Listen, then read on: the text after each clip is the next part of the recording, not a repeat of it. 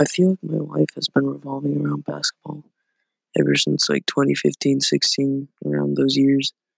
Cause that's when like um I got put into Odo Rec to like play. And let me tell you, it, was the experience that I didn't think I'd ever have. Like, uh, that season we won championships. And when we, I was like so relieved and glad that I went through that because, um, that's my main focus in life. Just like trying to really get up there with basketball. And like, I want to play in the NBA, but